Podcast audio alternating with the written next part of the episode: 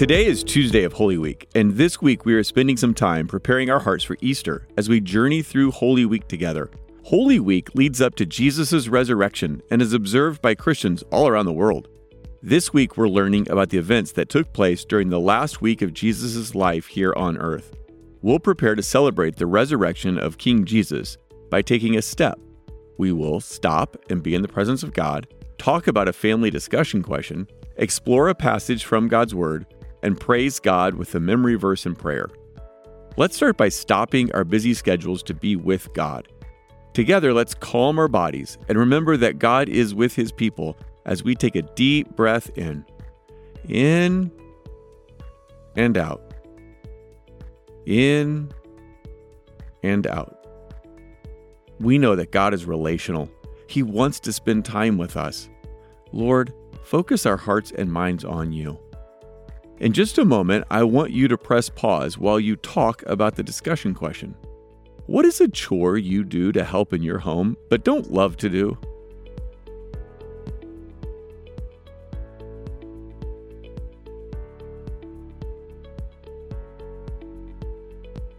This week, we're learning about the events that took place during the last week of Jesus' life here on earth. Today, we will explore a passage that teaches us that our rescuing King is also a servant King. Let's hear about that now. John 13, verses 5 through 17. He came to Simon Peter. "Lord," Peter said to him, "are you going to wash my feet?" Jesus replied, "You don't realize now what I am doing, but later you will understand." "No," said Peter, "you will never wash my feet." Jesus answered, "Unless I wash you, you can't share life with me." "Lord," Simon Peter replied, "not just my feet, wash my hands and my head too." Jesus answered, "People who have had a bath need to wash only their feet. The rest of their body is clean, and you are clean, but not all of you are." Jesus knew who was going to hand him over to his enemies. That is why he said not everyone was clean. When Jesus finished washing their feet, he put on his clothes. He returned to his place. "Do you understand what I have done for you?" he asked them. "You call me teacher and Lord. You are right, that is what I am. I, your Lord and teacher, have washed your feet. So you also should wash one another's feet. I have given you an example. You should do as I have done for you. What I'm about to tell you is true. A slave is not more important than his master. A messenger is not more important than the one who sends him. Now you know these things, so you will be blessed if you do them." The people in Jesus' day likely had dirty feet. The coverings on their feet looked different than the boots or tennis shoes we might wear. They also walked throughout their towns daily instead of riding on buses or cars. So the result? Well, that was dirty, stinky feet. But this story is about more than making sure your feet were clean.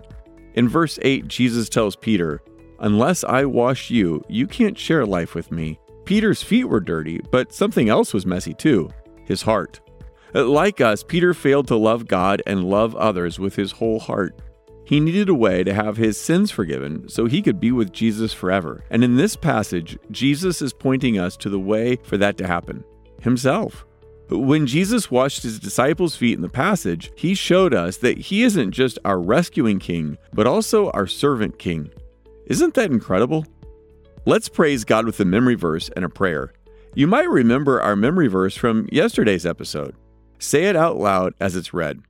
"But God demonstrates his own love for us in this: while we were still sinners, Christ died for us." Romans 5:8. Let's say our verse together one more time. "But God demonstrates his own love for us in this: while we were still sinners, Christ died for us." Romans 5:8. In our passage today, Jesus tells his disciples to wash one another's feet, and we can do that too. We love and serve others because Jesus loved and served us. Jesus is the Messiah that God promised in his word and the one God sent to repair our relationship with him forever.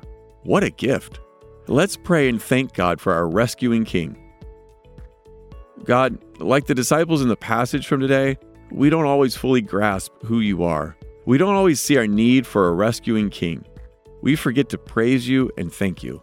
We fail to love and serve others. Thank you for sending your Son to rescue us from our sin and clean our messy hearts.